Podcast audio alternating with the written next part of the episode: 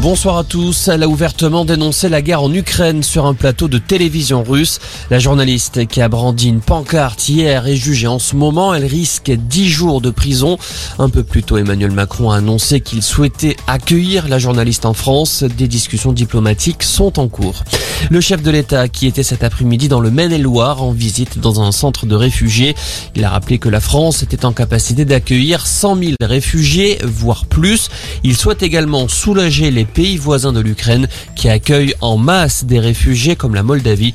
Selon les derniers chiffres de l'ONU, 3 millions de personnes ont quitté l'Ukraine. Conséquence de cette guerre, la hausse des carburants met le feu aux poudres en France.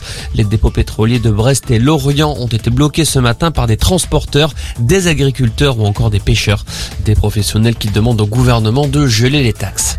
Et si Jean Lassalle retirait sa candidature à la présidentielle, une possibilité qu'il envisage fortement. Jean Lassalle l'a dit en fin de matinée devant les élus locaux à Montrouge. Selon le député des Pyrénées-Atlantiques, cette élection n'a plus aucun sens, elle ne ressemble plus à rien. Il regrette de ne pas être invité au débat.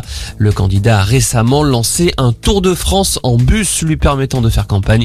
C'est la troisième fois que Jean Lassalle participe à une présidentielle. Décision attendue le 22 mars pour la quatrième demande de mise en liberté de Cédric Jubilard.